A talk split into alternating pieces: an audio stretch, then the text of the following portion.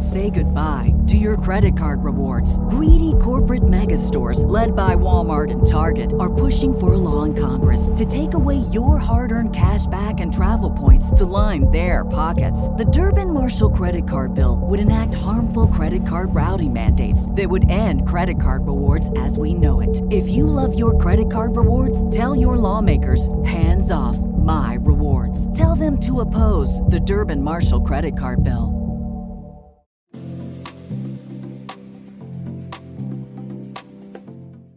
Jim Stenman knows a good story, and it also happens that he can tell one, which shouldn't be surprising considering he's a media entrepreneur and a broadcaster whose career has included stints at Warner Media and CNN International, which he worked at for almost a decade. He's created all kinds of digital content and covered stories across the world and interviewed some pretty engaging people, including The Daily Show's host, Trevor Noah. And as interesting as that may sound, his own story is just as fascinating. It starts in a town outside of Stockholm, where he grew up with a Swedish father and an Ethiopian mother who moved to Sweden as a refugee. As you will hear, the influence of those merged backgrounds shaped how he's seen identity, culture, and class. And just as important, has had an impact on the kinds of stories that he seeks and wants to tell. In this episode, from his current location in Dubai, he shares his experiences growing up in a mixed-race household in Sweden, delves into his memories living both in the United States and in the United Kingdom during his university and early professional years, and discusses the benefits of not fitting into prescribed social boxes. He also deconstructs the challenges of trying to tell stories that are often overlooked and the struggle in changing a resistant system. As Jim will tell you, he's known from a young age that he wanted to work in media. But in this episode, I get to put him in the spotlight. Welcome to the Global Chatter.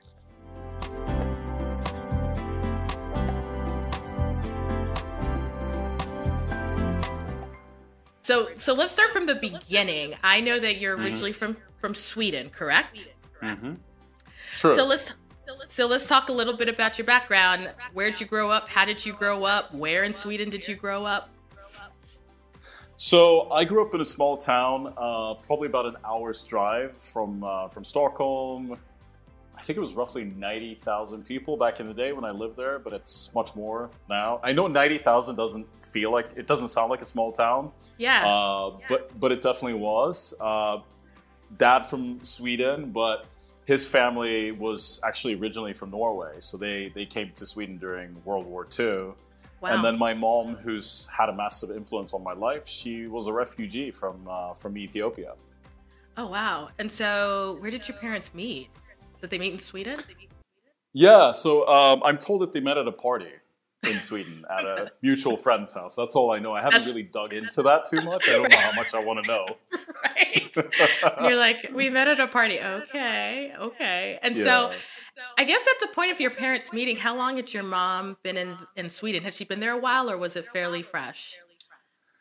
I don't actually know. I think maybe 2 years, something like that. Okay, cool. And so to me, I already think there's a story there because that means you were growing up kind of cross-culturally in Sweden, right? Mm-hmm. And so here's the thing that's fascinating. A few episodes ago, I had Lola Akimande-Ackerstorm, who is a photographer, and she's in Sweden and married to a Swede.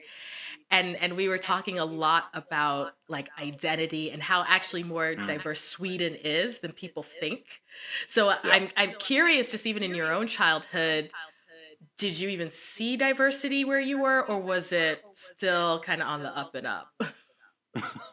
So, I mean, I think the story still is that Sweden or Scandinavia are nations of blondes, right? And we don't realize sometimes outside of Scandinavia, the reality on the ground. So there's been a lot of, migration, people that came in the 70s, in the early 80s, like my mom. So, I mean, I would say that in my town, there were a lot of immigrants, actually, from the Middle East, which is so ironic because now living here has it's weird. In a way, it's kind of like I'm reconnecting with that side a little bit that I experienced growing up. So there was definitely diversity. I think that Sweden is not, or at least back in the day when I was growing up, it wasn't always the most inclusive, society. So it's quite segregated in some ways. I think that's changed a little bit because I've been away now for a while. So diversity in terms of having people from the Middle East, but I didn't see a lot of Africans growing up in our small town. So I think that made me, a lot more curious about Ethiopia, about Africa in general, because my mom she's very Pan-African. So obviously Ethiopia is her home. That's where she grew up. But she's very proud to be, African more broadly. So it just made me more curious about discovering, the continent itself, because the town where I grew up was so small, and I didn't really have, African or Black role models around me other than my mom. So it's kind of a natural evolution then moving to London, and I'm here as well. So it made me, coming from a minority background, even though a lot of people would look at me and say, you just look like another white guy. Right, right. That's right. Yeah, I keep hearing that. But it made me curious to see more of the world, I guess. Yeah. And I'm curious then, even with your small town and the proximity to Stockholm, was there more diversity, like when you went into Stockholm, were you even seeing diversity there? Mm-hmm. And granted, everything's on a sliding scale given where you are, but did you see more diversity kind of in Stockholm at that time? No, I definitely did. My godmother, who was Ethiopian, she lived in Stockholm. And I saw a lot of Black people, but I didn't really go into Stockholm that often growing up, maybe once or twice a year. My parents, they're small town people, even my mom. So she's very comfortable, too comfortable, I'd say, in some ways, both my parents. They just like to stay in their own small town. And it was a nice upbringing. I mean, I think my dad's family, for the most part, was very sort of embracing of my mother. There were a couple of hiccups. But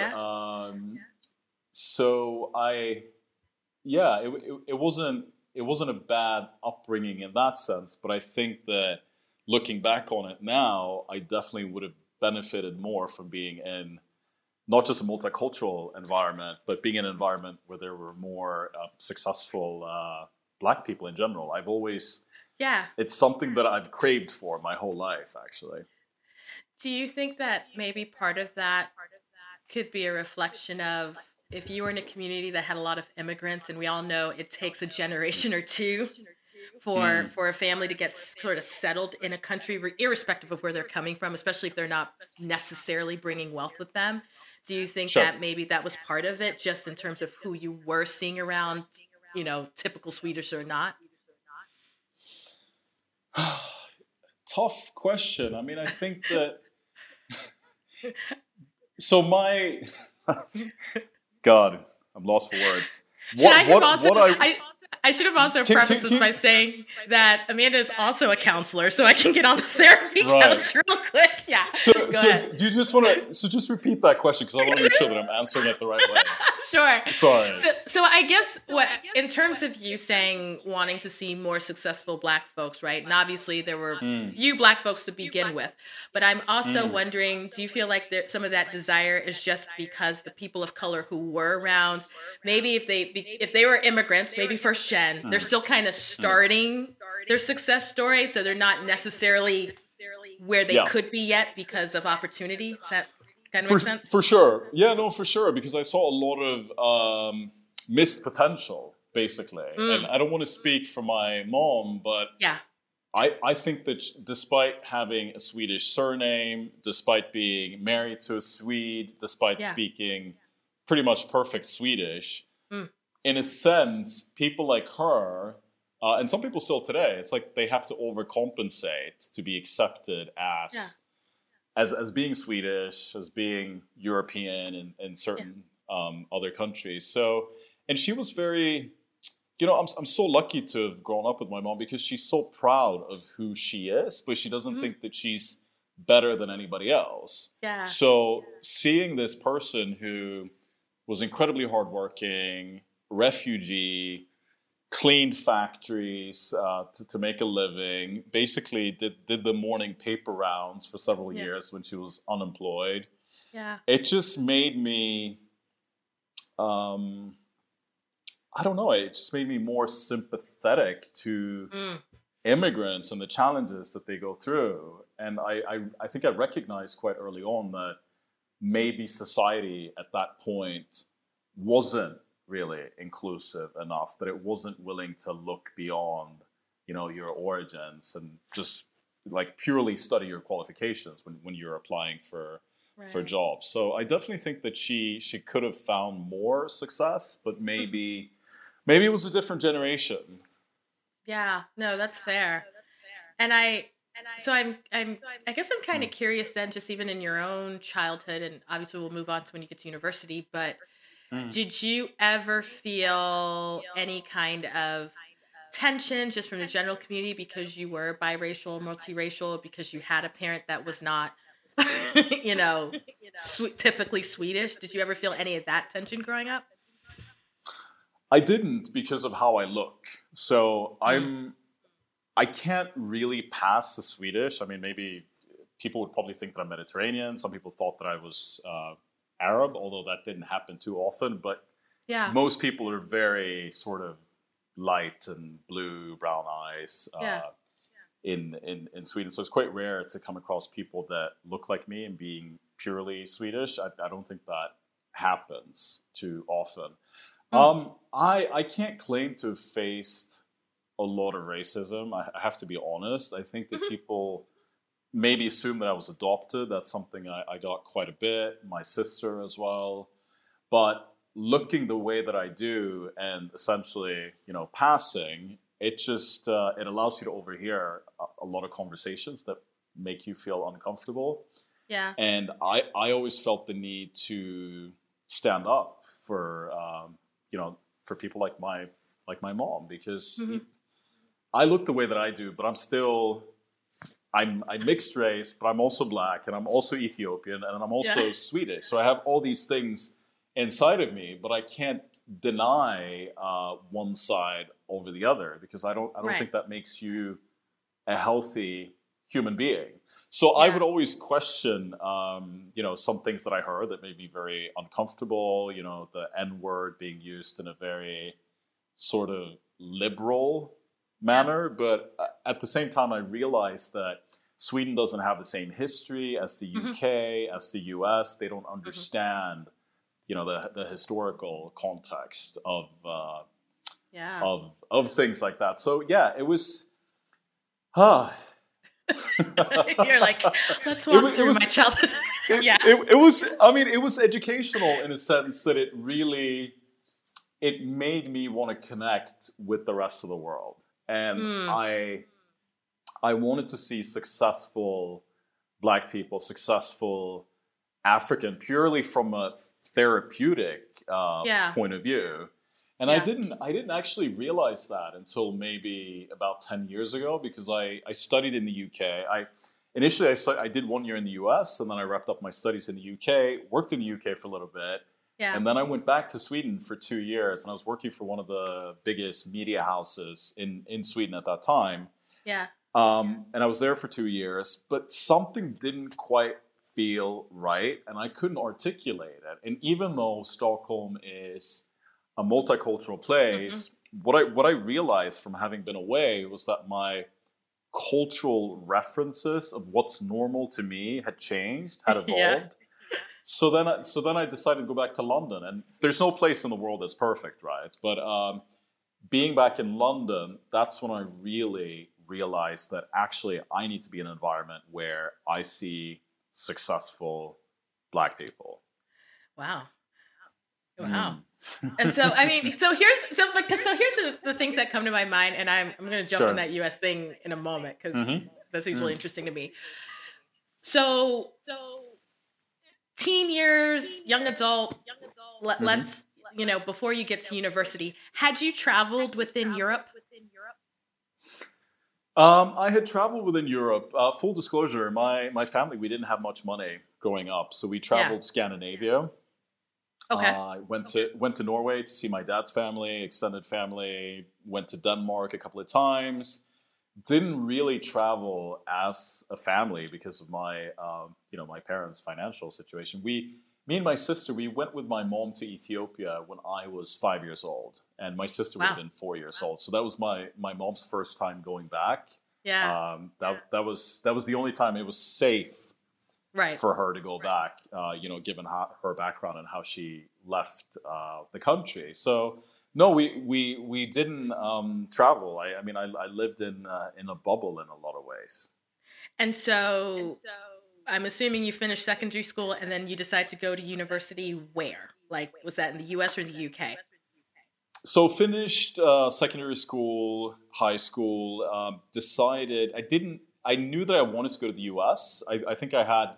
The U.S. had always been in the back of my in the back of my head. I think I was slightly obsessed with it in a very I don't want to say unhealthy way, but yes. I definitely expanded my view. Yeah. But so I decided to do a short university course for 6 months, English, to study English at a university level, so lit, history. Covering the States, covering the UK. So that was a very much a great introduction to actually making that move and going overseas. And I had a total brain freeze just because we're talking in English, and I realized, wait a minute, English is probably not even your first language. But I'm like, because which would make sense because you grew up in Sweden. But my brain. So where did you go in the U.S.? Small town in Pennsylvania. Okay. Called Elizabethtown, so about 30 minutes from Harrisburg, I believe. So you've left Sweden, and your small town in Sweden to go to a small town in the U.S. Exactly. And cute culture I was shocked. What highlight? The highlight of my week was walking to the local Kmart. It was tough. What kind of threw you off? I guarantee I know some of the expectations you probably had, but what kind of hit you when you were like, wait, I'm in the small town here? I mean, first of all, I think my campus was amazing. I would say that I had hoped to probably make more American friends, but I got embedded with the international crew very quickly. I think what surprised me was how segregated it was in terms of the student body, and you got the black kids, the white kids, and then the international students. People didn't really mix as much as I expected them to. So that surprised me the most. But it's I think it's a natural thing in some ways. And yeah, I mean, the U.S. is it's so fascinating because part of you wants to know if it's a history thing, and part of you wants to know if it's just you gravitate towards people you know and you like, and it also sometimes tends to be across racial and ethnic lines. Exactly. And so it's you never really know. I'm wondering though. Did you have the opportunity to kind of go into some of the bigger areas, like some of the bigger cities while you were here during that period? And did that give you some of the American experience you were probably looking for? Yeah, for sure. So I have, I have a lot of family in the DC, Maryland area, and I was able to connect with I call her my aunt, but she's technically my mom's best friend. So they fled. Of course. Of course, she's your aunt. Yes, African aunt, right? Yeah, of course. So they fled Ethiopia together back in the day, and they were the closest of friends in their teenage years. Spent a couple of years together in Kenya, and then they sort of went their separate ways. So I spent a lot of time with my aunt, my uncle, who would be her husband. Yeah. And it was a wonderful experience because it was the first time in my life that I had met people I didn't know, and they just embraced me with open arms, and I was part of the family from day one. Yeah. You know, it makes me emotional even talking about it. Yeah. And I think culturally, we don't have that in Sweden in the same sense. But because my mom had been so close to them, any child of hers is a child of theirs. And maybe that's what you get in African culture. I don't know. But it was such a beautiful thing. And still to this day, I think of them as my spare parents, so I probably need to make more of an effort to stay in touch. Oh, no. Yeah. Yeah, you need to call your spare parents. But they had also been, my uncle had been very successful. He's one of the top spinal surgeons, I think, even globally. Wow. So it was interesting to see this Kenyan, man who grew up in a rural community. Yeah. On the border between Ethiopia and Kenya. And then, obviously, he spent some time in the UK as well, ended up in the US, and he's done really well. So, again, going back to the therapeutic thing that we talked about, it was so lovely for me to see that, that actually you can be successful, you can have an impact, and you can be well respected. So that really... I've never had this conversation with them. I probably need to have it at some stage, but I think it changed my life. Mm. Well, and here's the thing I think when you talked about having this desire for kind of the community and sort of seeing successful Black folks, that is such a good area to be in, kind of that DC, Maryland, Virginia area, just because if you can see Black success, you can see Black excellence, you can see African success. Because there's so many different African groups. And you and I didn't talk about this, but my parents immigrated in the 70s from West Africa. And so that's an area that I've always seen all these different African immigrant groups come through. And you're right. Like if you were looking for those role models, that's one of the areas I would say to go, or go to Houston, or go, they have all these communities that you would go to, right? So, yeah, that's super wild though. And I'm glad you're kind of reflecting on this now, because this really, I think, if they have had that kind of impact, you need to check in on them to see what's going on. Let them know. But so I'm curious then. So if you were in the U.S. for about 6 to 8 months, less than a year basically, to do this English program. So I did the English program. That was actually in Sweden. Okay. And then you came. So then I came to Pennsylvania. This would have been in probably August or September. Okay. Of, I think, 2003. I'm dating myself slightly here, but 2003. Okay. And then I think I left June 2004. So yeah, it was less than a year. I always say that it was a year, but yeah, it was way less than a year. And then had you already made the decision that you were going to go to the UK? No, so my plan was to transfer. I wanted to go to a college closer to my aunts and uncles' house in Maryland, because it was tough being in that small town in Pennsylvania, and I couldn't imagine myself spending another 3 years there. Yeah. So I applied. I think I was accepted in the end, but financially it just wasn't viable for me to do that, and. Yeah. Yeah, it's quite different in Europe. You don't necessarily, parents can't necessarily pay for their their kids' education because of obviously taxation and things like that. So I decided to go to the UK, and it's funny. One of my lecturers at my university in Pennsylvania, she had lectured at the uni that I ended up going to in the UK. Okay. And she told me, she said, Jim, you're crazy. You should go to the UK because you have an EU passport. So you have access to free education, more or less. I think it was £1,100 back in the day, which is it's not much at all. Yeah. I don't even know what that is in US dollars, but probably less than what we pay. So it didn't even matter. Yeah. Exactly. So, an admin fee, essentially, and then you cover your accommodation as well.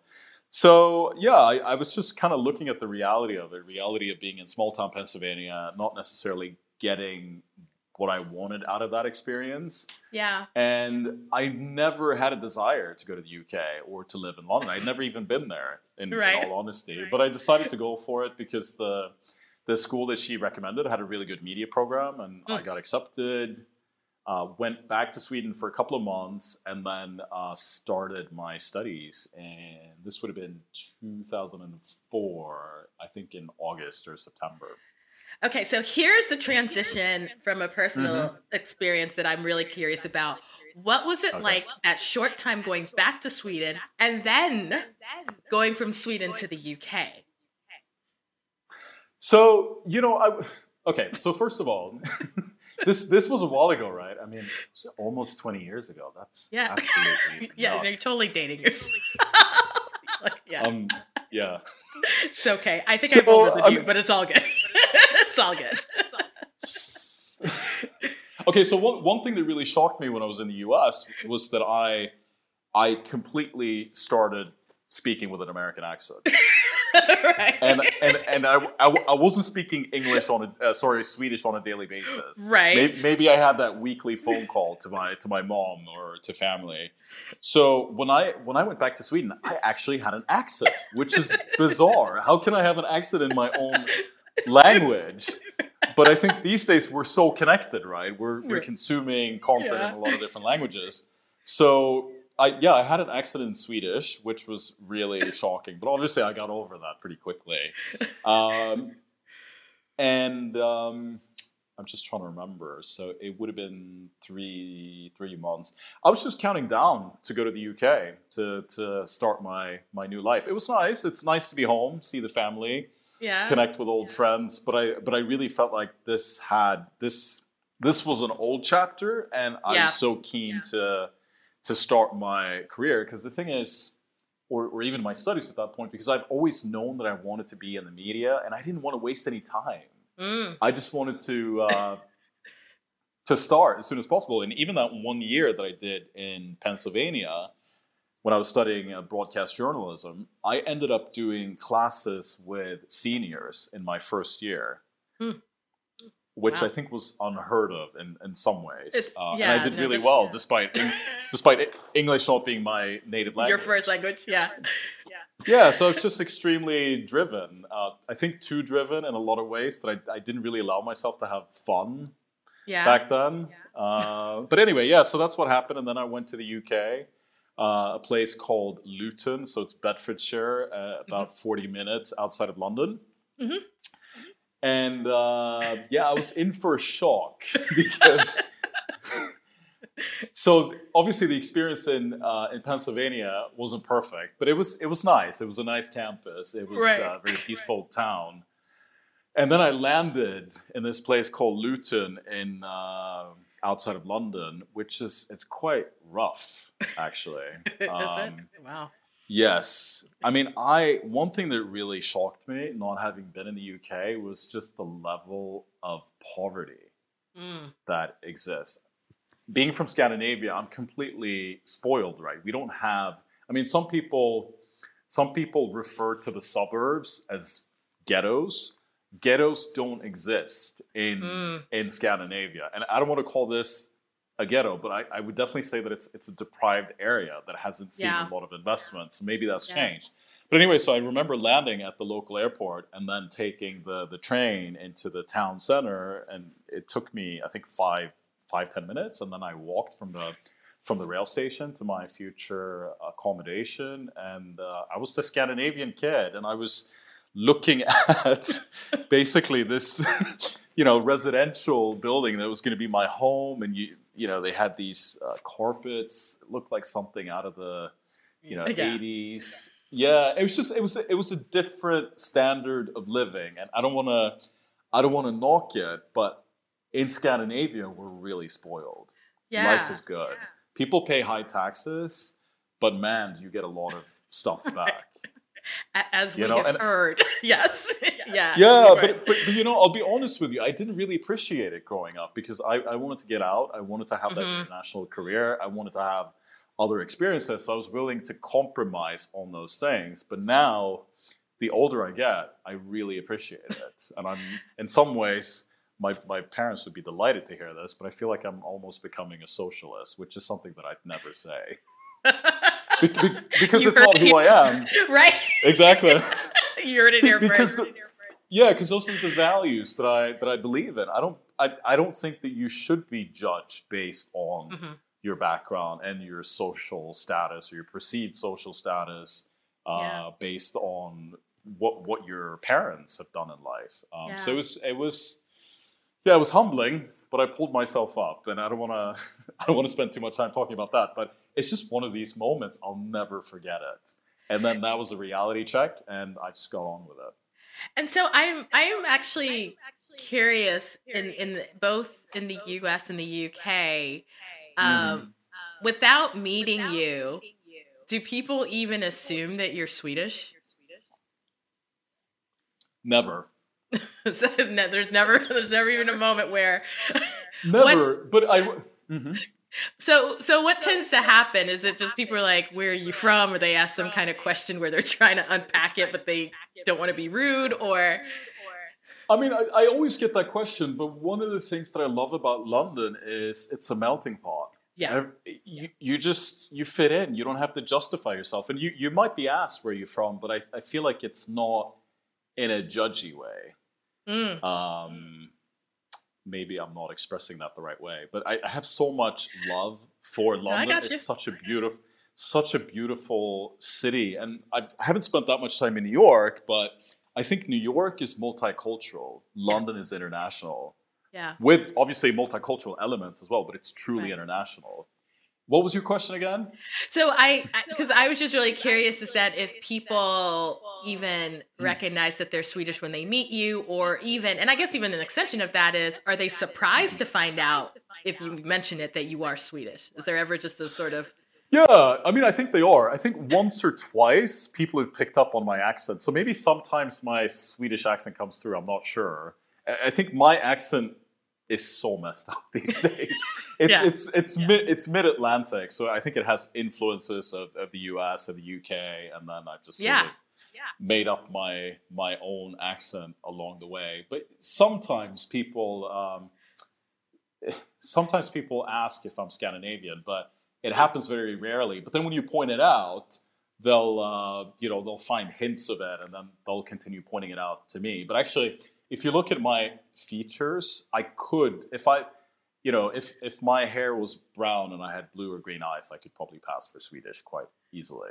That would probably I think that's why a lot of Africans or even Ethiopians would never make the connection, because I don't necessarily look the part, right? I'm right there, sort of bang in the middle between my parents. Right. Yeah, no, and I like to ask that question of everyone, irrespective of their background, especially when they either go back to quote unquote whatever the ancestral home is, and the people can kind of pick up there from there, or if they move to a different locale from where they grew up and see how do people sort of place you. Because I mean I feel like that is such, and it's interesting what you said about London. I feel like it's such a marker of the U.S. where we're always trying to place people. I'm sure you've noticed that, right? Where we're always like, well, where are you from? Where are your people from? You know, what? And it's fascinating when you meet folks who are coming from other places where that's not necessarily the question, because they are used to sort of the international environment. Yeah. Yeah, and it's actually really tough coming to the U.S., I think, as an international person sometimes, because you have to find a way to navigate the racial dynamics, and it's if you, I mean, obviously people around the world, they see BLM protests, they understand what's happening on the ground, they're reading the news, they're consuming the news, but you don't really understand what it's like to be black in America unless you've lived it, or maybe if you're white in the U.S., obviously you've interacted with black people your whole life, and to some extent, unless you're living in a very rural place. But I found that very difficult. I didn't know what I could say or what conversations I could have with black Americans and African Americans. And I'm curious, right? I think that in my late teens, one thing that I didn't understand, I think. This was probably the first time I went to Baltimore. I was staying with another aunt who had a coffee shop, I think at the courthouse in Baltimore, and one of the workers in our coffee shop was African American, and I didn't understand why she had an Anglo-Saxon surname, so I made the mistake of asking that. Does that make sense? And I know where you're going. It was a Scandinavian name, right? It's just really difficult to, if you haven't been exposed, it's difficult to navigate those dynamics, and that's also why, I kind of told you earlier on that I understand why older people in Scandinavia would think that it's acceptable to use the N-word, for example.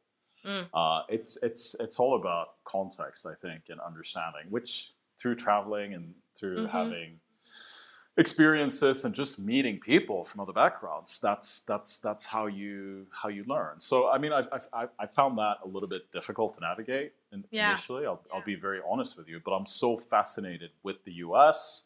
African American culture, and I mean, I think it's just incredible what Black people have been through in America and then come out on the other side. I mean, it's still ongoing, right? There's still challenges, as we've seen this week, but hopefully maybe things are moving in the right direction now.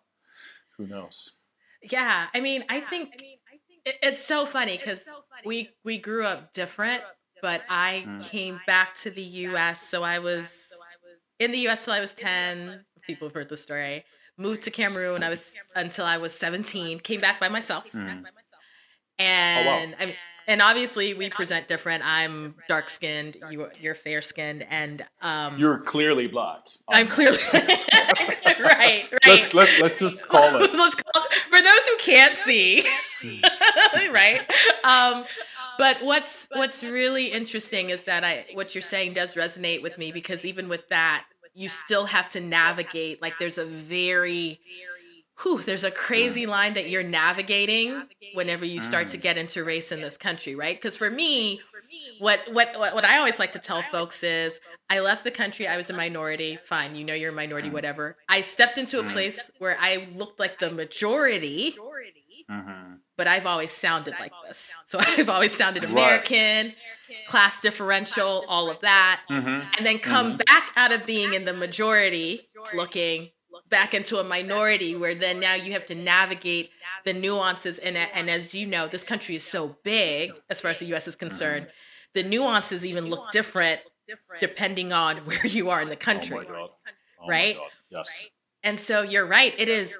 I don't think people particularly understand the mental gymnastics a lot of Black and brown folks kind of go through, both who are born in the US and raised, but those who come and to a certain degree, and this is the thing I think has always frustrated me, is that you can be a Black person from somewhere else, but once you come to the United States, like you're Black, you have to deal with the reality of being Black in America. Right? Absolutely. Like you don't get to be, Panamanian or German or Nigerian or French, because we've got it reduced to color, and so then we lose the nuance of stories and identity and history.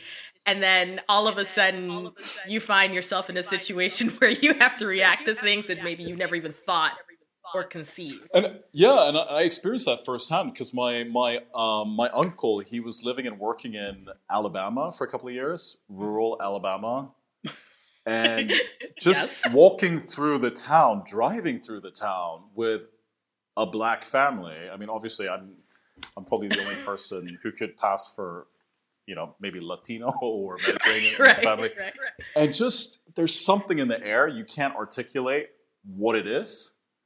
But I've just never experienced anything like it in my whole life, and it's tough. Yeah, it's really tough. And here's the funny thing about a place like Alabama. I tell folks, because I live in the South, Alabama is something like 30% Black. Like it has one of the largest Black populations in the If you look at Alabama and compare it to like a Minnesota, seriously, like the Deep South, because slavery. That's where folks first came, and then they went to the parts of the country. And so But you're right. It is all of a sudden, irrespective of where you come from. Imagine you walk into your own racial narrative that you weren't looking for, but by virtue of just how the way you look. Yeah, man. And especially being in that town with a black family, that's when you really, I mean, had I been on my own, maybe my experience would have been a little bit different. That's fair. But even my cousin, who's half Ethiopian, I think half Greek, he was adopted. Yeah. But he looks more, he gets mistaken for being Latino or Mexican. Right. And apparently someone at the supermarket walked up to him and asked him, there's no polite way of saying this, but are you an illegal alien? Purely based on what he looked like. And then he responded, even though he hadn't been born in the US, he was, naturalized. He responded in a perfect American accent. So there's something about Alabama. I mean, I that place in Alabama. There's something. I'm still stuck on the story that someone walked up to someone and had the balls to ask them if they were legal. And what were you gonna do if they said? First of all, if they said yes, but even okay. Anyway, sorry. You can continue. I know. No. So what I was gonna say? There's just something in the air. Maybe it dates back to slavery. I can't articulate it. I don't understand it. I find it interesting, but it's like parts of the country are still stuck in that era and unable to move forward. And I think that's the story of America in some ways. You have this progressive modern part that's looking ahead. Yeah. And then you have the rest of the country, like be it the South or maybe even the Midwest. Like I'm generalizing very broadly. Right. Yeah. But that's what's so fascinating about the US.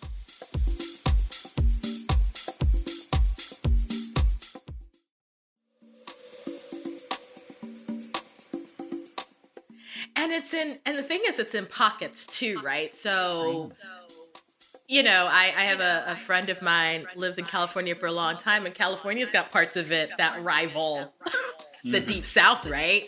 But you are right. I think that's the tension that we're seeing, right? And especially I think with the past year in politics and the election and George Floyd, as much of the world, I don't know, watched either in horror or confusion, just sort of watched the past year. And so I'm then fascinated because you've alluded to this in terms of your professional career.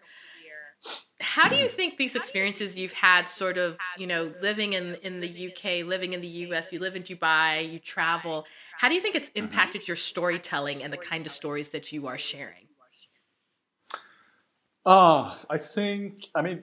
worked for CNN, I was definitely very interested in telling stories from Africa.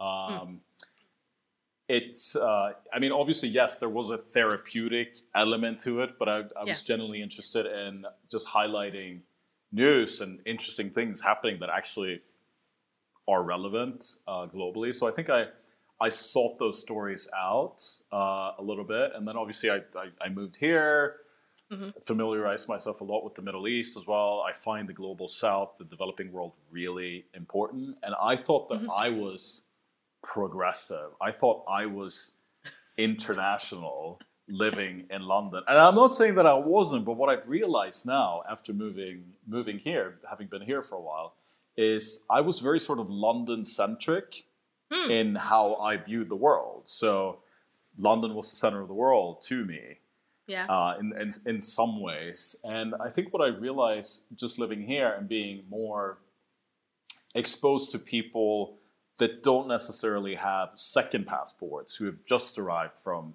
Nigeria or India or whatever it is, it just it brings you closer to the developing world and people who have other experiences who aren't necessarily West African diaspora in the UK. Somebody that, I'm not going to say claiming to be Nigerian, you can be Nigerian through having Nigerian parents, but if you're born and raised in the UK, you've also had a British experience or a London experience. So I think that it's just kind of changed my mindset when it comes to that a little bit. But in some ways, I mean, I do love London. I guess we'll see if I move back at some point full time, but it's definitely exposed me more to other perspectives. And I'm so glad that I got that opportunity, because nobody's superior to you. We all have different experiences. We hold different passports, but that doesn't, how do I articulate this the right way? It doesn't capture your experience. And maybe that's what I realized through having a mom that was a refugee. Mm-hmm. So now people, obviously when they ask you where you're from, they want to place you in that box. Yeah. That's what it's all about. Yeah. Yeah. I don't have a box that fits me. And I think certainly when I was younger, maybe that was a problem. Maybe I wanted to fit into the African box or the mixed race box or even the Swedish box at times. But because of how I look, people don't want to accept me into a specific box, which has been challenging, but it's actually a blessing. It's a blessing because I'm not going to allow myself to be defined by how other people see me and expect me to be. And now I've just I've formed my own identity, which is this hybrid of different places that I've been to, and then the experiences that I've had, having had the mom that I do have, but also having the Swedish culture. So I've accepted that. And I think that's been a journey. And people really struggle to understand that. Because you don't want to be in the box. And you don't need to be in the box, to be quite honest. I think it's a blessing not to be in a box, because you're not allowing yourself to be defined. You're more open to having other experiences. You're more open to learning from other people. I mean, I have friends from all over the world. Yeah. I have, obviously living in the UK, I had a lot of friends who were African diaspora or, recently moved from Africa, but also India and other countries in Europe, everywhere. So it exposes you to to just a different mindset than you're used to. And I think in some ways, I know you're a counselor, but I became addicted to that because because it makes you're learning more about the world through other people. And I think that we're all defined by this. In some ways, this is one of the biggest challenges I have with the planet that we live on, that we're so defined by our own experiences. So then we're viewing the rest of the world through that prism. Yeah. I was doing the same thing. And now I try to look beyond that. It's not easy, because I think we all have... we're all fighting our own prejudices in some ways, but it's, I think it's just opened me up in a way that I didn't expect. So here's where I then am a little bit fascinated in terms of kind of what you do into your career. Mm-hmm. What do you think is the challenge? And this might be a difficult question, but obviously, you have an interest in the world, but you do have an interest in the global south and Africa and kind of more of, I don't want to say the developing, what do we call, emerging, whatever the positive terms are. Global. I think global south is quite... Global south, that's the good one to use. Although some people won't agree, but you can't please everyone. What do you think is the challenge in telling the stories kind of coming from that region? Meaning, I know that that's kind of a loaded question. One of my frustrations as someone who obviously, like you, has ties to the continent, is that sometimes the narratives that we see, it's never, let me not say it's never, that's the inappropriate word, but they're often framed within a negative context, right? And what do you think is sort of driving, I guess, when we're looking at storytelling coming that's focused on the region, but it's not necessarily the most positive stuff coming out, right? The war, the conflict always leads, but what about other stuff? Yeah, I mean, I think to some extent it's just the nature of the news industry. There's not always enough room for positive stories, but I would definitely say lack of diversity in newsrooms, in decision-making roles at an executive level. Yeah. And not only being interested in quote unquote sexy stories that are regarded sexy for a global audience. I'm talking Blockbuster. I'm talking, kidnapped schoolgirls. I hate to use the language in that sense, but I think you understand what I'm saying. Yeah. Or, terror attacks and so on. Mm-hmm. So it's believing that a global audience won't be interested in African stories that don't necessarily make the cover of the newspaper. Mm. And I think, if you're working for a global news organization, you have to reflect the world. And if you're not reflecting the world in your newsroom, not just in your newsroom at a ground level, but in decision-making roles, then your coverage is always going to be biased. Mm. It's always going to be biased because you're someone looking in from the outside. And that's not to say that you can't be, white British covering Africa or an African covering Asia. Yeah. But you need a lot more balance, I think. And one thing that I find really shocking when it comes to how Africa is seen by the rest of the world is just the utter ignorance in terms of all the development that's happening. Right. And I mean, Africa, obviously these are extraordinary times because of COVID, but certainly if you look at 2019, Africa was home to several of the world's, I think, the world's fastest growing economies, essentially. Mm-hmm. But if I talk to people back home in Sweden or in London who aren't in that African bubble or the developing world's bubble to some extent, they have no idea. Mm. They have no idea. So they don't understand what's happening. And I think that maybe, us in the media, we're doing a disservice to that audience if we can't tell those stories. So it's something that I'm very passionate about, and in all honesty, I wish I had been more outspoken when it comes to diversity and inclusion. And I think that I should have made more of an effort to sort of speak my mind and share my thoughts earlier in my career, but I felt like it was very difficult for me to do that without facing some backlash. But I think maybe when they hear it coming from somebody like myself instead of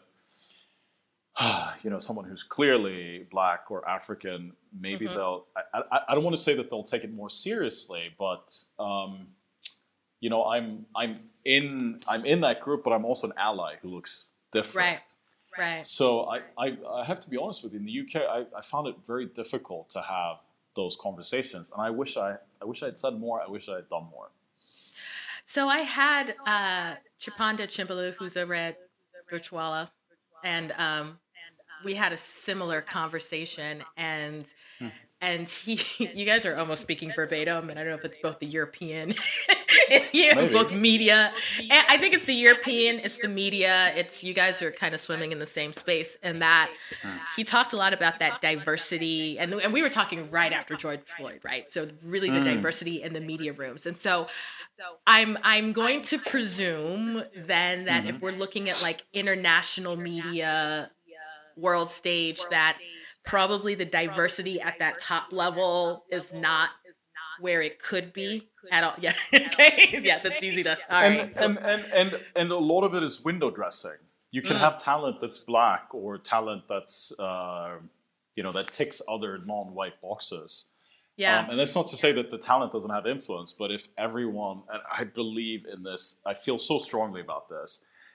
If you do not have diversity at an executive level, and you're not serving, you're a non-country specific broadcaster. Yeah. You're actually servicing the global world. You're doing your you're doing your audience a massive disservice, I think, because it will be reflected in your coverage. But it's about seeing the value in that, and I think, obviously, over the past year, things have changed. I think that a lot of companies are making more of an effort, but it just feels like window dressing or changing the color of your company logo on LinkedIn.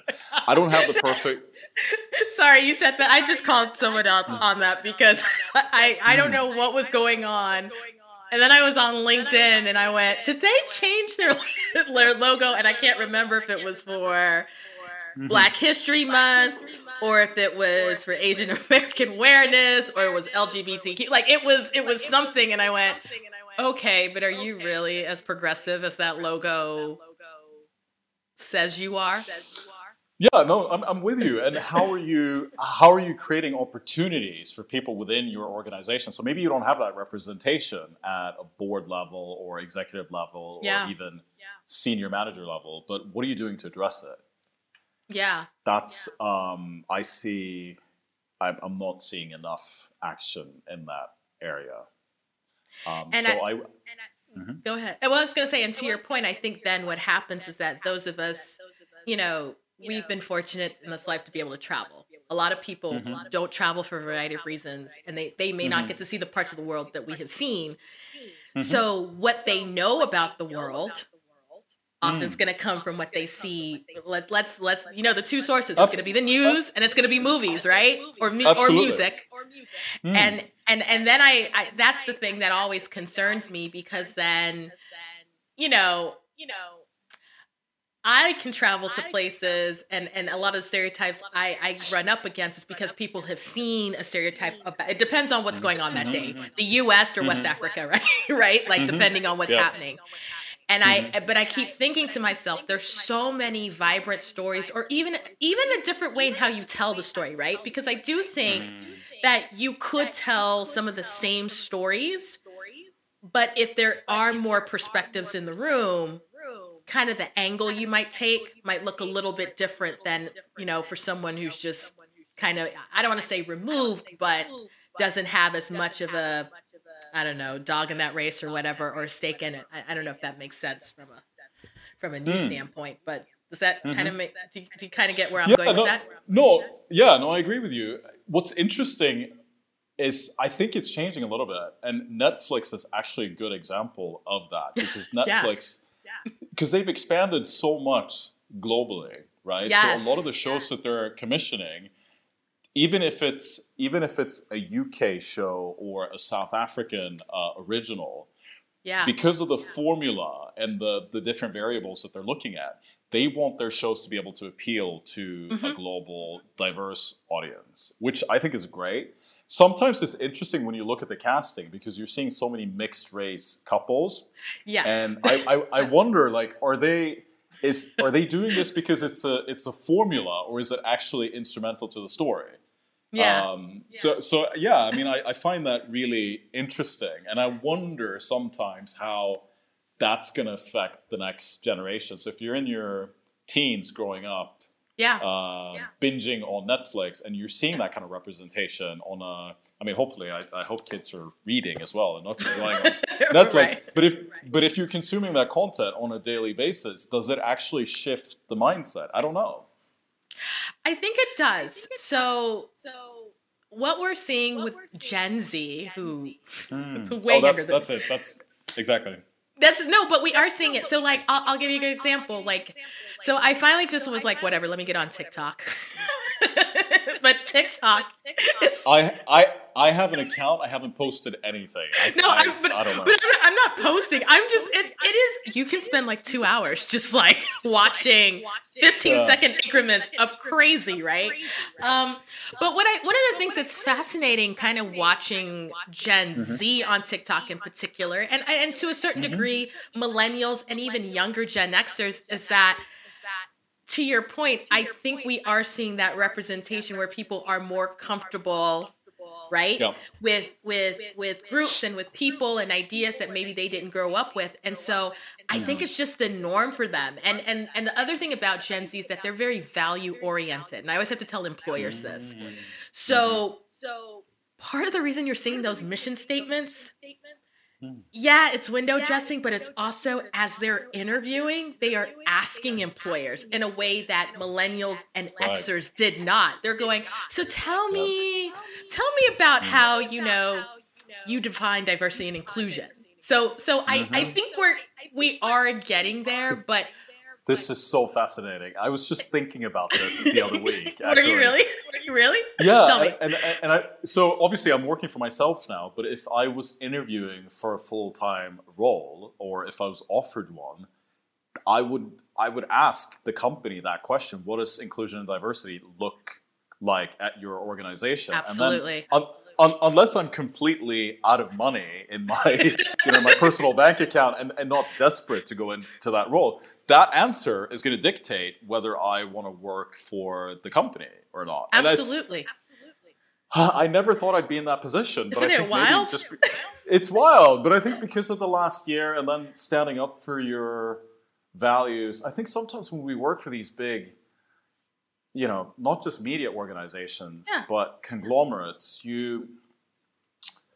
I don't want to say that we're selling out, but you kind of have to, it's a difficult world to navigate. And how do you bring, this is such a cliche thing, but how do you bring your authentic self to work? Yeah. And is there even an opportunity to bring your authentic self to work and still be successful? Yeah. I don't know. Yeah. I feel like maybe I'm kind of learning how to do that through running my own business. Yeah. But I've never felt like I could fully be my authentic self in a corporate environment. And on reflection, maybe that's why I wasn't as successful as I would have liked to have been. Because I wasn't really being yourself. Sharing my full color. So it's really interesting. Maybe it will be different for the next generation. I mean, I'm probably overthinking everything that I do. If I'm posting something on social media, I'm asking myself, okay, how is this going to be perceived by other people? Same. But I think so. Other disclosure, career counselor. I'm also a career counselor, so this is also what I talk about jobs all the time. I'm gonna have to schedule in a session with you afterwards and actually pay for your time. You're like learning every part of me through my questions, but you are so right, and I think what's great about Gen Z is that they've kind of given everyone that license to ask the questions, because even the students and the clients that I coach. Man, let me tell you something. Let me be really honest. So George Floyd happened, and all of a sudden, I also work at a university, and I work with a really particular group of students in a particular area, which is really a little bit more traditional. But after George Floyd, all of a sudden, my graduating class that was coming up this year, students were like, okay, we need to ask about diversity and inclusion now, because I really don't want to work for someone who cannot tell me if they value this, how they implement it. And what we're seeing and what I'm seeing with clients more and more is that they just want to ask, because they're like, you know what? I don't want to work a job where I come to find out you're supporting something that I don't agree with or that I find very detrimental to society. And I think part of it is a function of age, but in terms of there be more caution with millennials and Gen Xers. I mean, definitely with boomers. Boomers are trying to, they're just kind of shocked. Not all of them, but some of them are definitely like, what is happening? You just show up at the job, do your thing and go home. But I think we are prioritizing values. We are prioritizing well-being. Mental health is another thing, kind of who we are. Like, we don't want to work all the time, which is why I think we're all doing what we're doing now. Which generations before. And so this is crazy. And I know you're on LinkedIn. There is a story going viral right now, which is amazing. So this guy basically had a heart attack at work. Okay. And he's alive. He wrote a post from the hospital, right? But he basically said, I just realized, look, my first thought was he had these chest pains, and his first thought was like, crap, I need to get this email to my boss. Oh my gosh, I have this project to do. Then he thought, wait a minute, what if something's happening? I hope my wife doesn't find me dead. And he basically decided, from now on, I'm cutting my hours. I need to lose this amount of weight. This job is great, but you know what? It's not worth my happiness and my well-being. Well, I mean, he also uses some colorful language, which I'm not going to use on the podcast. But was he American? Is he American? No, he was. You would have thought. Because work-life balance. I mean, work-life balance is tough in the U.S. People don't even take their holidays. No, we don't. No, he was British. No, he was British. He was British. Okay. But I swear to you, go on LinkedIn today. It's like the number, like 1, 2, 3. It's like one of the top 3 things trending. And I'm just sitting there and I'm thinking, and he's literally got the mask on and he's like, yeah, you know, actually, you know how I know he was an American? Because a whole fight broke out in the comments over universal health care. So that's how I knew he was. Why are we still debating these things? I'm so sick of it. This is how I knew. No, someone said, imagine if he was American, and then a fight broke out. So he was not American. But my point being is that this guy literally was just sitting there going, I almost died, and I can't believe my last thought would have been, I need to send this email, because I think he was for HBSC, and he's like, I have to send this email for this, that, and whatever. He's like, no, sorry, I'm done. And so, yeah, mental well-being and just quality of life. If we don't come out of COVID better on that front, then I think we had a massive missed opportunity in terms of reshaping work, reshaping culture, reshaping fit. I mean, honestly. Yeah. I mean, I think employers are definitely going to have to be a lot more flexible, and you're not necessarily going to go into the office every day anymore. So I think that's. I'd be surprised if that doesn't happen. I think it's going to be a hybrid model. Probably. For me, moving to the UAE. Definitely taught me about work-life balance. And it was the first time that I could just kind of take a step back and I didn't have to worry about money. Again, living in London is really tough. Yeah. Especially when you're working in media and journalism specifically, if it's not a senior role. I think if you're a freelancer or if you're on the management side, it's easier, but I was living paycheck to paycheck. And commuting into work probably took about an hour each way. So it's tough. I don't want to complain too much. But then I came here and I found that I had a lot more time on my hands and I was able to work out and just prioritize health, look at what I'm eating.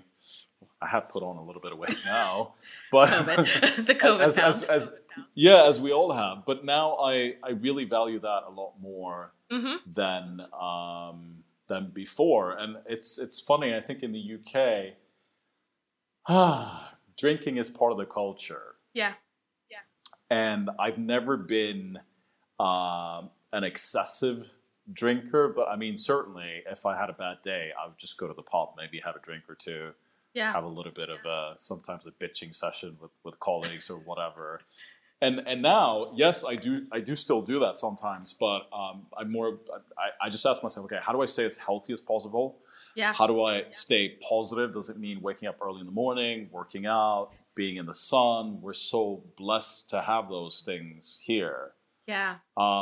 So maybe I don't know. Maybe it's part of it is probably just getting older and shifting your mindset a little bit. But I think a big part of that as well is working for yourself instead of working for somebody else, and then realizing that you have to be disciplined because you don't necessarily have that same structure every day, and nobody's going to save you.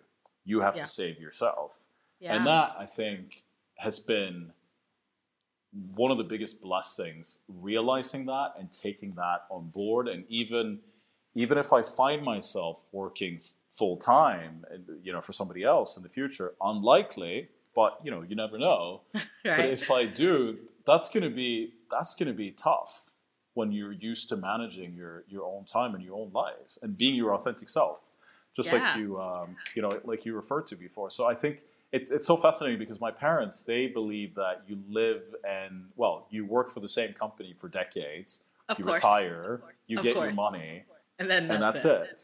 And this, the state is going to treat you well. And I just don't, I guess. It's so generational, trust me. Yeah, it's so generational. It's generational, but I don't want to outsource my life to somebody else. Well, you know what it is. It's a marker. And I don't expect other people to make the right decisions and treat me the way that I'd like to be treated. So I'd much rather be making less money, perhaps, and not have as much stability, but be my own man or own woman. Right. Well, here's the thing, though. I think it's also a marker of being Gen X, millennials, and Zers, really, is that there's a suspicion There's a healthy Gen Xers especially are very suspicious, and I think older millennials are, just because we're the generations that have sort of seen things just fall apart, you know? So September 11th or 9/11, recessions, global recessions, kind of all these other things that have impacted people both globally and nationally in their countries. So we're not very trusting of authority to take care of us, because they're not doing the best job they are with the generations that kind of came before. And so I think it's right. Yeah. And honestly, too, who wants to work all the time? And I think that's what I loved about living in the Gulf, is that that's probably the first time I had true work-life balance. And it is a very American term. But you know what I mean? Like, it was just like, when it was a certain hour, people bounced. Like, maybe even before that hour. It was not, we're not working late. We're not working on the weekend. We're not working on a holiday. It's, and I loved it. And I absolutely loved it. And it can be hard to replicate when you get out of that space, but it looks like but then you also are working for yourself. So hopefully you're working that in.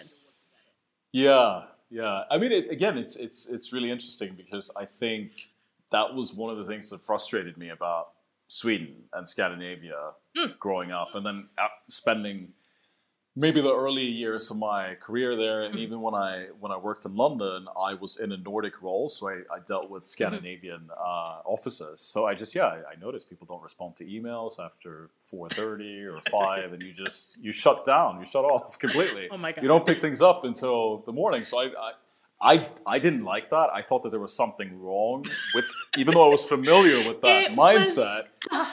They were prepping you for the life you needed to have. You're like, why are we doing this? Again, this goes back to the socialist thing that I was talking about before.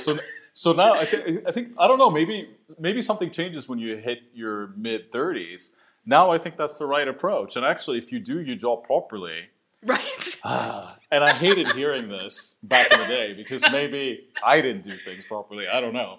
But if you do your job properly and there's a handover and you communicate clearly, there's actually no reason to be on email in the evening. And you pick things up tomorrow. I mean, obviously, if you're in news and you work on a live show, it's a different story. Absolutely. But there's another way of doing things. And I think we can learn from that. Like, even in the UK, work-life balance is much more of a challenge versus Scandinavia. And I think in the U.S. you could learn from it as well, because I mean, need it. You need it. But I guess the question is, how productive are you guys? That sounds a little bit confrontational. But the reason why I'm asking is because the U.K., even though people work long hours, apparently it has one of the lowest productivity levels in the Western world. Wow. Well, here's the thing I will say about the U.S., and I was talking to Lola, who I told you lives in Stockholm. I think one of our things is innovation and independence, right? So we will work but you can see the fruits of it, right? We'll work insane hours, but then there are things that kind of benefit the world or whatever. I think, though, what 2020 has showed us, though, is that, and I've said this even to my supervisors and people I've worked with, whatever, is that, quite honestly, you give me 4 days a week, I can knock this out. In fact, not being in the office, because I'm an early riser, so I got my day can be done by 9 a.m. if I just don't have to talk to, like, 9 or 10, right? Oh, so, okay. And starting what time, though? Man, I'm crazy. I'll get up at 4 and knock stuff out. 4 or 5. I'm early. But here's the deal. Those hours are like magic for me. I remember back in uni. I would wake up at 5 and then I'd be done by 9. And studying, then you're like, writing an essay, writing an article. I really need to tap into that more.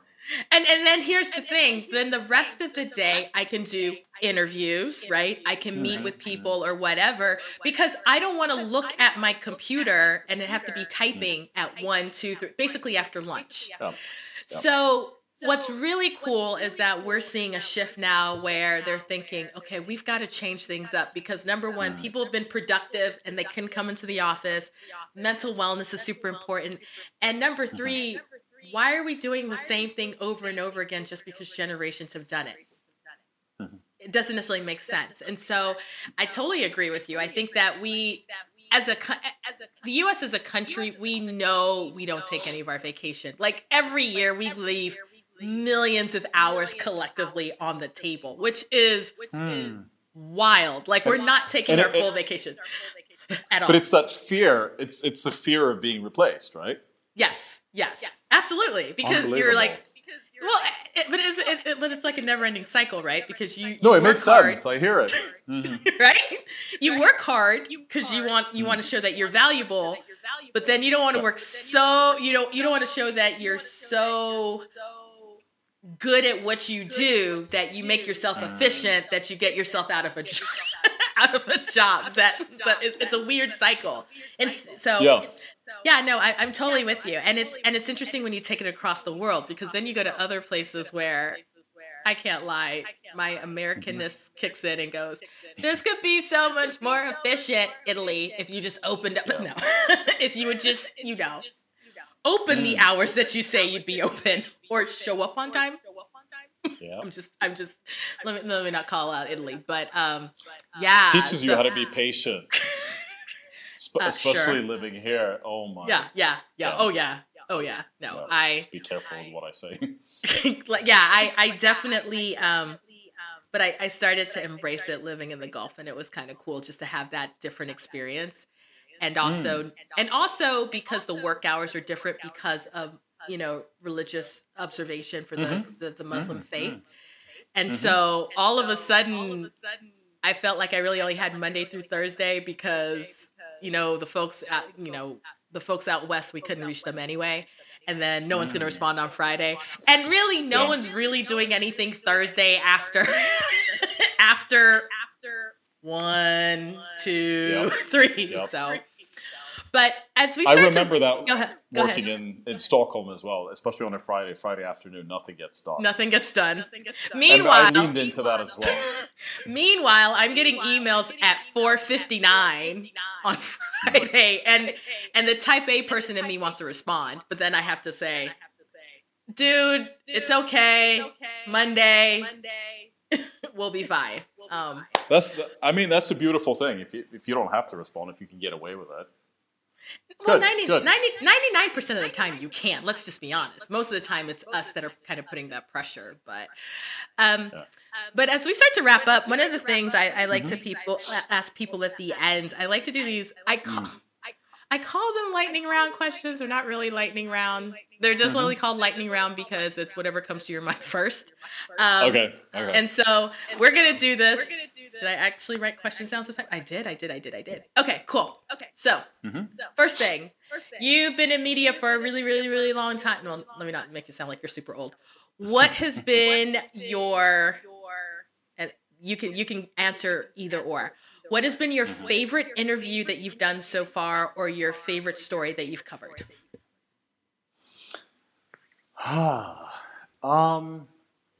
I would say, the most striking thing was covering the refugee crisis.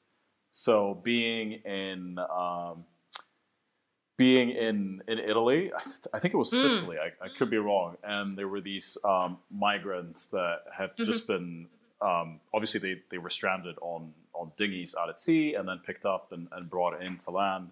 Yeah. And they were all East African. So they looked like my family members. And seeing those people coming on shore, it was very emotional. Yeah. Equally, I covered the migrant crisis in Greece as well. So I was on one of the islands that wasn't too far from Turkey, and seeing those migrant landings when the Syrian refugees themselves, there were some Afghanis as well. So they came over on the dinghies, and just seeing their facial reactions, seeing them making phone calls to family members back home, maybe other people who've already arrived in Europe, as soon as they get on shore, and the happiness in still being alive. I mean, obviously, some people have lost family members and loved ones along the way, but I think that's always going to that's always going to stay with me. Mm, wow. Ooh, that's powerful. Didn't expect that, but I asked, so here we here you go. Second question. And this is real interesting in light of what you said earlier. What would you do if you weren't in media? So I thought about life coaching, actually. Did you really? Yes. Tell me more. And no, I mean, I think that I've over the years, I've always had friends turn to me for mm-hmm. advice and guidance around, you know, life decisions, career, and so on. So that's something that I had in the back of my head before. But actually, probably what I'll do now, and I want to try to see if I can sort of transition into it a little bit without leaving media behind completely. But I want to lecture in media part-time and just share some of my experiences, my knowledge, to just...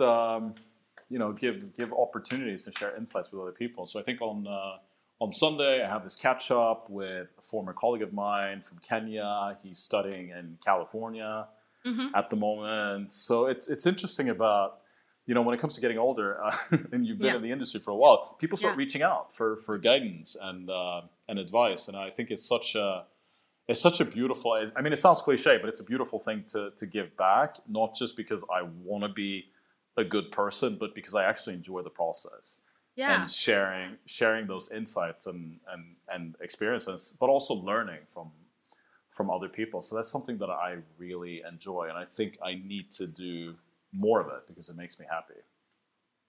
Yeah, no, you know what? And you're talking, I'm thinking that would be super cool because of just all the kind of folks that I come across doing the Black Expat and every now and then I've got like a couple of young people who are thinking about media and they've got this international love and this sort of, and I'm even thinking of one person right now.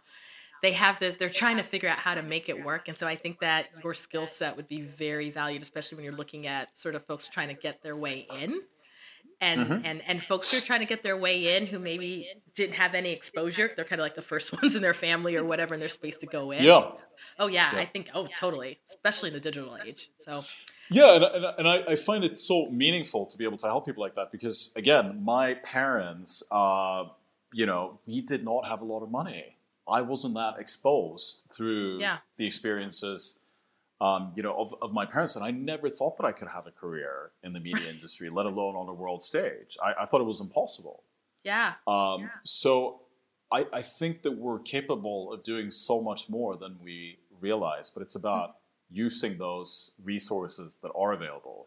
And I think, you know, again, just going back to growing up in Scandinavia, because of my mom's experience, I realized that, you know, I should not take universal healthcare for granted. I should not take free higher education for granted because it becomes a launching pad for your career, whether you want to, you want to be based locally or globally. So use what you got, what's available to you, and your voice and your experience matters. Mm-hmm. And then by bringing in those other perspectives, I'm so passionate about this. The content that you're producing, especially if we're talking about media, it's going to be so much more engaging. Yeah, absolutely. Like we need the human angle to be part of every single story that we tell. Once you get that, even if we're talking about politics, it's so much more powerful when you make that part of the story. Because I think that gets lost, unfortunately. And that's when people tune out, in my experience. Anyway, next question. No, and I, just as an add-on to that, you're right. And in this past election cycle... One of the things that I think stood out to me as I was reading sort of American national media, when you kind of dug in, was I found myself gravitating towards the journalist who had a connection to that community or understood that community, whatever the community was, right? And so, especially when you got into like race relations and race issues, there is a nuance that the way that they could explain and articulate certain things that someone else wouldn't pick on. And you are absolutely right. It is worth it. But do you know, can I just say quickly? Yeah. What I find so interesting about that is having lived and worked in the UK and experiencing British journalism, I almost feel like we're taught to not bring those personal experiences to the table, to not get emotional. Maybe you care too much because you are black or you are mixed race or you're part of that community. So it's almost like you're penalized for it. Whereas I think in American journalism, maybe there's more room. And I think opinion pieces, any type of content where you can share your personal experience and then, I mean, hopefully try to be a little bit critical as well, but put it into a bigger context. That's going to connect with people. So put some soul into what you're doing and don't be afraid to share your own journey. And I think that's maybe what the shift we're seeing now in society, right? Where we are, as we get more inclusionary, we start to see those changes. I like that term. Root. Inclusion. Yeah. Well, I'm going to start using it. Inclusionary. Well, it's been, I mean, the alternative has been true for a long time, right? People have been excluded. So I'm like, we're now getting to a point where we're saying, you know, don't be, I gave this lecture yesterday, don't just be at the table, but now you actually have a voice that belongs and is allowed to be heard. And so that's inclusion. I think we're moving past just, oh, we need different people, but you actually need to hear them, right? Exactly. And then, all right, last question. This is actually like the easier of the three. So last question.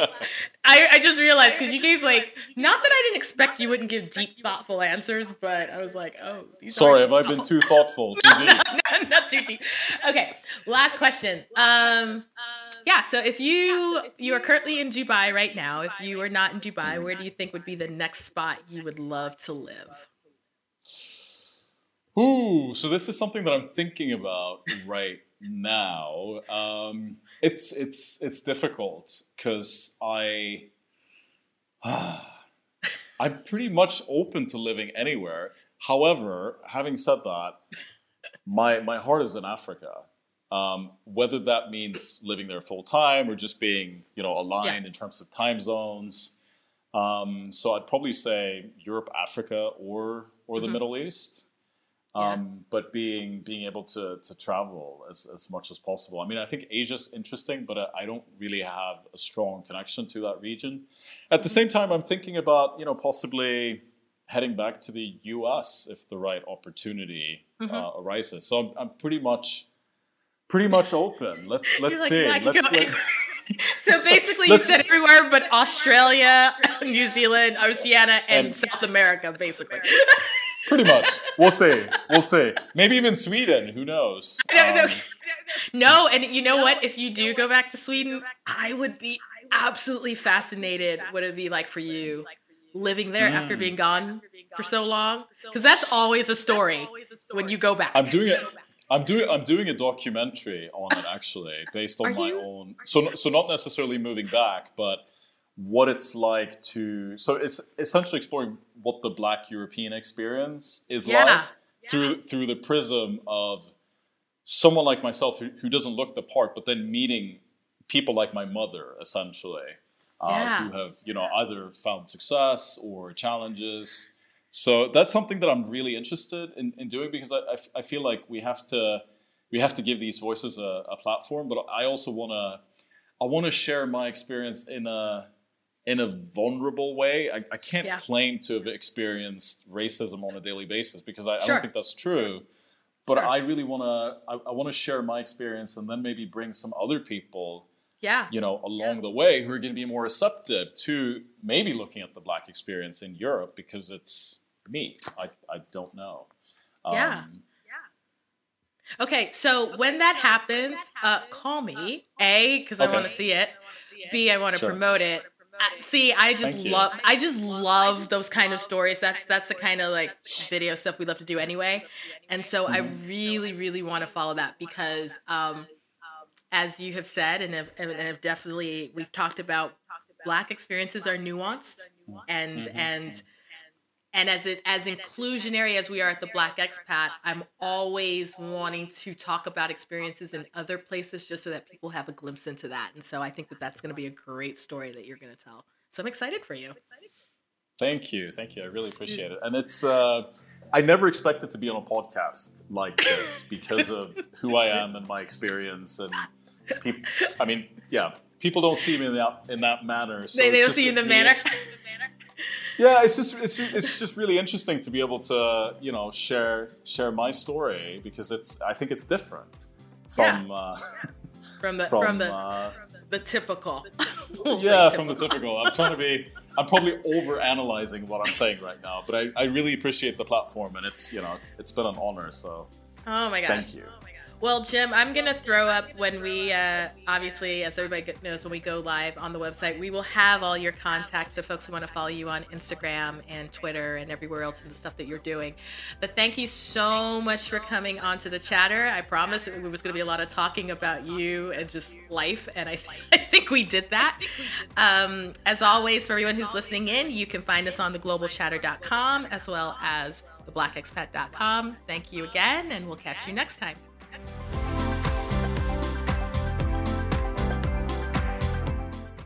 The Global Chatter with the Black Expat is hosted by me, Amanda Bates.